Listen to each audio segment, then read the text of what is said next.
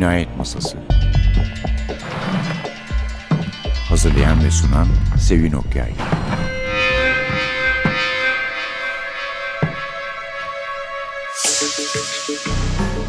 Merhaba. NTV Radyo'nun Cinayet Masası programına hoş geldiniz. Bir konuğumuz var. Üstelik de yeni bir kitabı çıkmış ya da çıkmak üzere. Eçin Poyrazlar'la birlikteyiz. Biz çok konuşmuştuk bir program yapsak, bir program yapsak diye. Bir türlü nasip olmamıştı. Demek ki her yeni kitapta bir program yapacağız. Kendisini hızlı çalışmaya teşvik ediyoruz. Elçinciğim hiç gelmediğini görüyorum. Çok kısa kendinden söz edebilir misin? Tabii, tabii ki söz ederim. Çok kısa da Ee, olmayabilir yani. Ben uzun yıllar yurt dışında gazeteci olarak çalıştım. Brüksel'de, Washington'da. Şimdi Londra'da yaşıyorum ama İstanbul'da da yaşadık o sürede. Polisiye yazmaya da 2009'da başladım. Tam bana uygun olduğunu düşünüyordum. Çünkü bir taraftan siyaseti, bir taraftan kurguyu, bir taraftan o gerilim Zaten gazeteci unsurunu... kahramanla başladı. Evet gazeteci kahramanla başladım. Selin Uygar polisiyeleri onlar. Evet. Bir ve iki öyle devam etti. Ve e, işin ilginci bütün kitapları da annelik iznindeyken yazdım. İyi bir denge oluşturuyordu bana. Bir tarafta bebek, bir tarafta e, kara bir dünya, bambaşka bir dünya.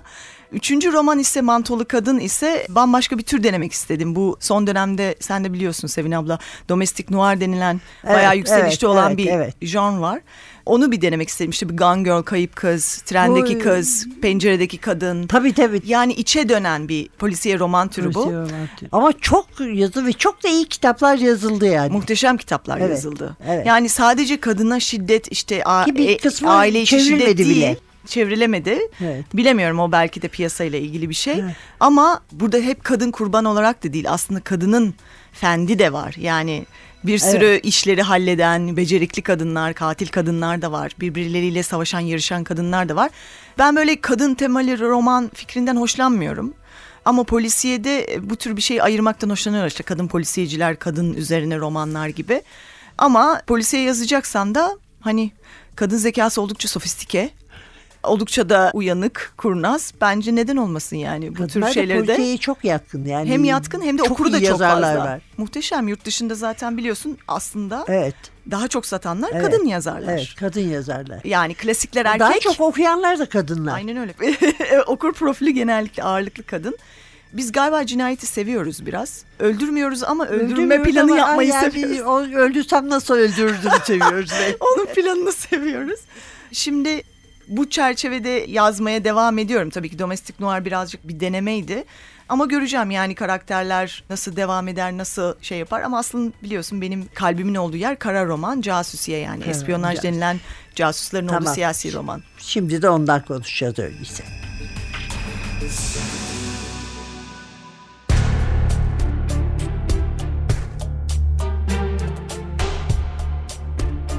Dokuzuncu kata gelenleri tanıyor musun dedim sesime doğallık katmaya çalışarak. O bendeki heyecanı sezmiş gibi durmuyordu. Dokuzuncu katta galiba iki daire doldu. Bir tanesi yalnız bir adammış. Öyle dediydi Osman. Diğeri de karı koca. Evli olan adam Osman'a daha ilk haftada 100 lira vermiş. Osman sevinmiş de anlamamış nedenini. Sağ ol abi dedim aldım diyor. Diğeri de ekmek ve gazete dışında pek bir şey istemezmiş. Adamın karısını gördün mü sen hiç diye sürdürdüm sorgulamayı. Yok dedi kız kafasını kaldırarak. Osman da söz etmedi hiç. Mızırdanmaya başlayan çocuğun kafasını okşadı. Kapıya doğru döndü. Sağ ol, erişte için çok teşekkür ederim dedim. Aceleyle çıkan kadının arkasından. Mantolu kadınla ilgili bu kadarcık bilgi bile beni alt üst etmeye yetmişti. Dokuzuncu katta yaşıyor olma olasılığı nefesimi kesiyordu. Aynı çatı altındaydık bunca zaman demek. Belki aynı manzaraya bakıyor, aynı asansöre biniyor, aynı apartman girişini kullanıyorduk.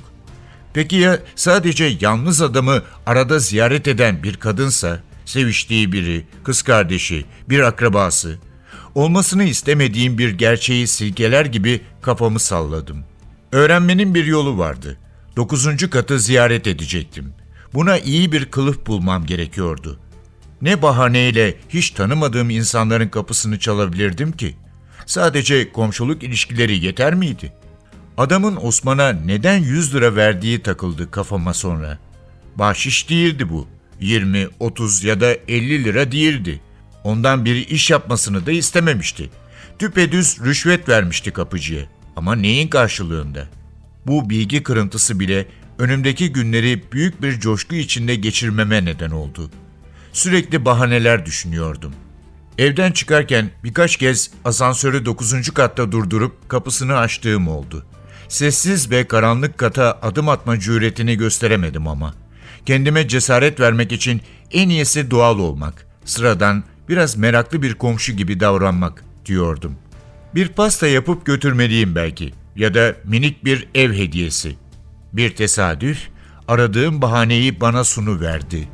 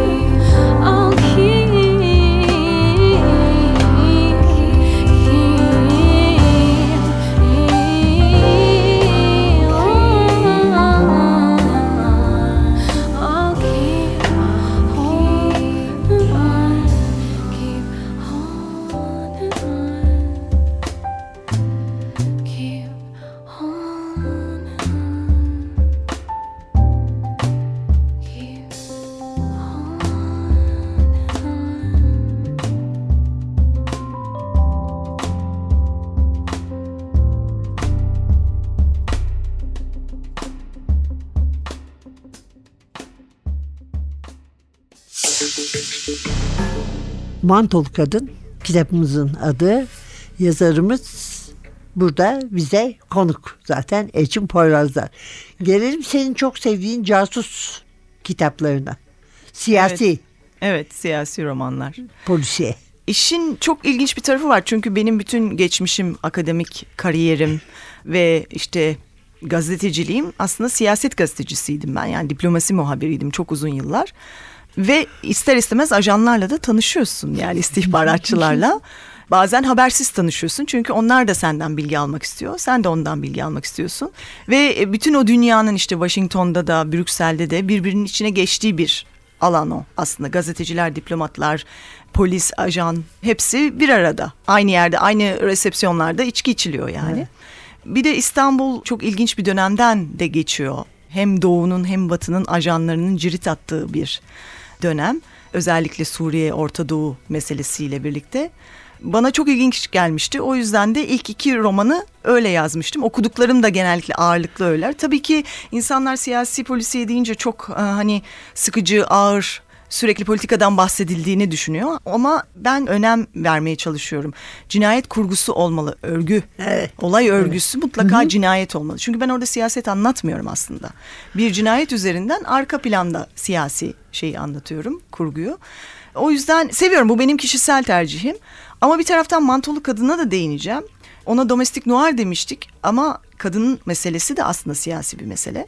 Hele günümüzde yani sadece toplumsal bir mesele değil bu. Siyaset evin Evet, içine de evet. girebilir. Evet. Çünkü siyaset güçle ilgili bir şey, iktidarla ilgili bir şey. İki insanın arasındaki iktidar mücadelesiyle ilgili bir şey.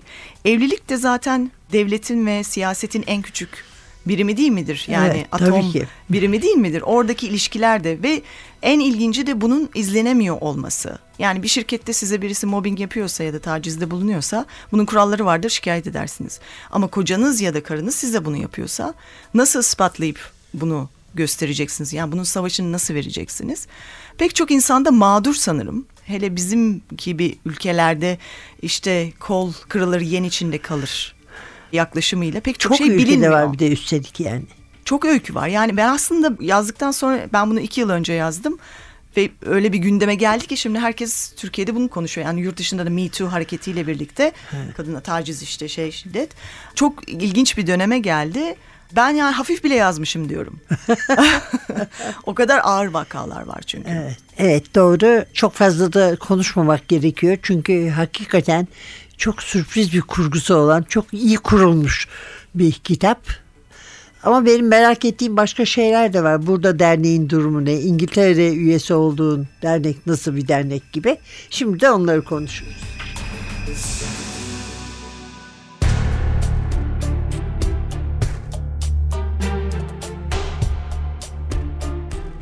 Başkomiser Aydın istifini bozmadan bir yudum daha aldı çayından. Ender Soylu'nun kıvama geldiğine ikna olunca siz polisi dert etmeyin. Sizin ilginiz olmadan da biz işimizi yapmasını biliriz dedi. Yanlış anladınız. Öyle demek istemedim.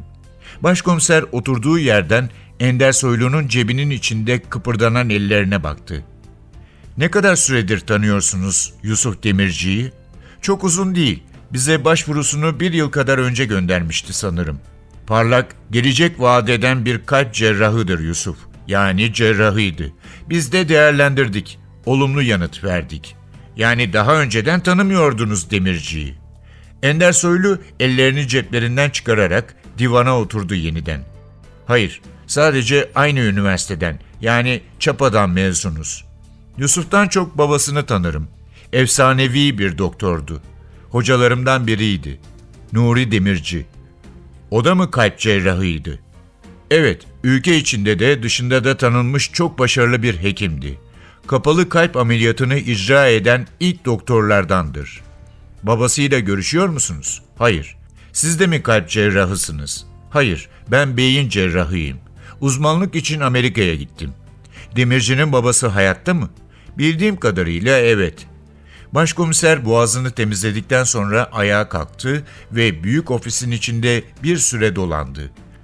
Çalışma masasının arkasındaki pencereleri yalayan yağmuru izledi. Yusuf Demirci burada çalışmaya ne zaman başladı diye sordu.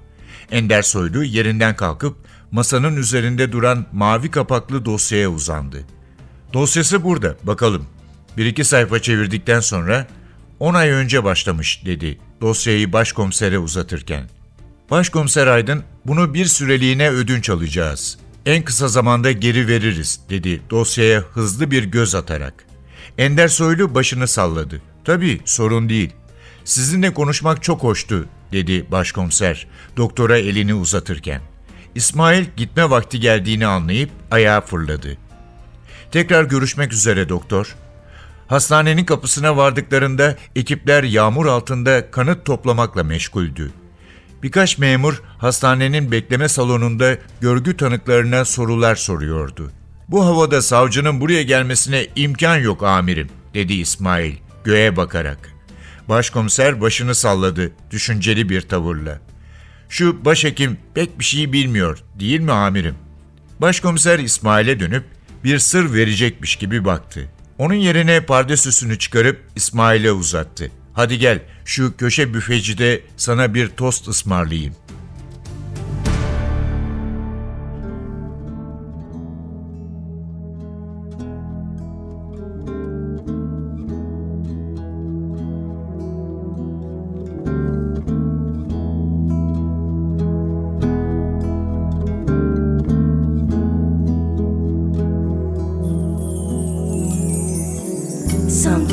You're better off dead. There's a gun in your hand and it's pointing at your head. You think you're mad, too unstable, kicking chairs and knocking down tables in a restaurant in a western town. Call the police, there's a madman around, running down underground to a dive bar in a western town. In a western town, a dead end world. The eastern boys and western girls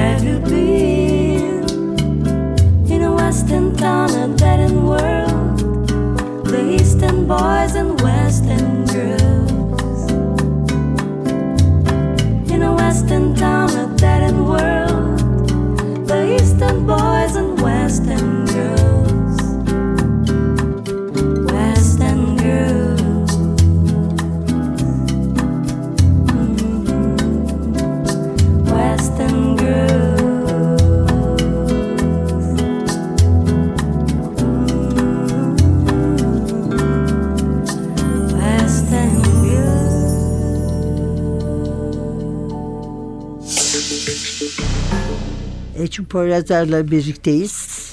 Siyasi polisiyeler, casuslar, domestik neydi? Noir. Polisiye. He? Domestik noir, noir. domestik noir, noir hakikaten ama. Evet. Domestik noir. Başka bir şey diyorlardı ona İngilizce. O aslında 2012'de chick noir olarak başlamıştı. Fakat Ha. cinsiyetçi buldular onu. Sadece kadının hani Yok yazdığı- İngiltere'de şık değildi. Başka bir şey diyorlardı İngiltere'den ama unuttum onu. Bir şey de diyorlardı yani. O ilk Glenn hanımdan itibaren. Psikolojik gerilim olabilir mi? Çünkü bunda da psikolojik ögeler yok var. yok ya Chick Noir'a yakın şeyler da şık değil. Ha, anladım. Çık biraz aşağılayıcı Evet, bir e, oldu. terim olduğunu düşünerek istemediler, değiştirdiler onu. Ama tür muhteşem ilgi görüyor. Sen de biliyorsun New York Evet, Times'ın hala çok görüyor, satı- değil mi? Hala da görüyor. Ve bu yönde de bir sürü kitap çıkıyor. Bir de yeni bir şey daha var. Hani çocuklara olan şiddet ve çocuklar üzerinden cinayet kurguları of, of. falan da şey Ay. yapıyor. Hatta o konuda bir tartışma çıkmıştı. Mesela dernek üyeleriyle de ilgili sormuştun tartışmalar çerçevesinde şöyle şeyler var. Acaba yani biz çocukları hani bu kadar mağdur durumda kendi koruması olmayan kişiler hakkında böyle Çok romanlar vulnerable değil mi evet, yani? böyle Evet. romanlar yazılmalı mı? Yani bunu acaba sömürü mü bu duygu sömürüsü mü diye. Teşvikmeyen bir Ha, anlamda yani da. şey gibi çok vahşi polisiyeler de var. Çok hani Evet, kanlı evet. hani gore denilen çok kanlı polisiyeler de var. Acaba onun da başka bir tür mü insanın hani duygu sömürüsüne ha. bir şey hitap etmeye çalışıyorsun gibi. Ben yani o kadar sert polisiyeden hoşlanmıyorum. Sanırım yani çocuklarla ilgili bir şey yazarken bir tedirgin olurum kendi çocuklarım da evet, olduğu için. evet. Ama kadına karşı şiddet, kadın temalı polisiyelerde yani zaten herkes konuşuluyor ve konuşuldukça da bence işlenmesi gereken, üzerine Evet, eğilinmesi evet. gereken Ölüme bir konu. kadar gidebiliyor çünkü o da tabii. De, yani binlerce ölüm var Sevin Tabii, abla. Yani tabii. şimdi kafadan bilmiyorum sayıları da yani her yerde öyle. Bir de işin ilginç tarafı hani batıyla doğu arasında da çok büyük bir fark yok. Ve eğitimle de çok büyük fark yok. Yani çok iyi Evet. eğitimli bir kadın da bu şiddete maruz Maruz kalabiliyor. kalabiliyor, evet. Ama roman sadece o değil. E, Romanın bir de çok teşekkür ederim iyi bir kurgusu var dedim. Ben bunu çok düşünerek katmanlı böyle iki ayrı hikayeyi birleştirerek yazdım. Çünkü polisiye sever birisi cinayeti de öğrenmek istiyor. Bulmacaya girmek istiyor, gizeme girmek istiyor. İşte şey diyorum ben bu eski günahlarla yeni gaddarlıkların hesaplaşması aslında biraz da intikam var yani. Evet görüyorsunuz ki kadınlar el koyduğu işe bizim dernekleri neredeyse yok edecekler. Burada bizim polisiye derneğimizin kurucularındansın. Ama İngiltere'de de bir derneğin üyesisin değil Üyesiyim mi? evet. İngiltere Polisiye Yazarlar Birliği'nin üyesiyim. Çok faydasını görüyorum. Bir kere çok dostane bir ortam var. Kimse kimseye üstünlük sağlamaya çalışmıyor, yarış yapmaya çalışmıyor. İşte Peter James mesela biliyorsun çok satarlar yani milyonlarca satan bir yazar gelip bana Elçin bir ihtiyacın olursa söyle mutlaka işte ben yardımcı olayım. Şöyle şöyle falan diyorlar ve Türk polisiyesini merak ediyorlar. Biz de birlik olarak Türkiye Polisiye Yazarlar Birliği olarak orada tanıtılması için yurt dışında tanıtılması için çabalar içine gireceğiz. Bakalım ne olacak? Birliğimiz Hayırlı yeni ama iyi olur inşallah. E, Bayağı uğraşıyorsunuz. Çok, çok uğraşıyoruz. çünkü. Çok uğraşıyoruz. Bir sürü alt ekibimiz var, çalışma gruplarımız var, atölyeler yapacağız. Ee, çok heyecanlıyız yani. Bakalım Türkiye'nin polisiyesi de tanıtılsın ve burada da sevilsin istiyoruz. Çok burada nispeten seviliyor zaten. Sevilmiyor değil yani. Evet efendim bugünlük de bu kadar. Elçin Poyrazlar konuğumuzdu. Mantolu kadınla birlikte. Elçin Evet. çok teşekkür ederiz. Ben bize çok teşekkür ederim. Sevin abla. Sağ ol. Önümüzdeki hafta başka bir kitapla muhtemelen başka bir yazarla birlikte olmak üzere. Mikrofonda Sevin, masada Atilla. Hepinize hadi heyecan dolu diyeyim. Bazen ipin ucunu kaçırıyorum. Heyecan dolu bir hafta dileriz. Hoşçakalın.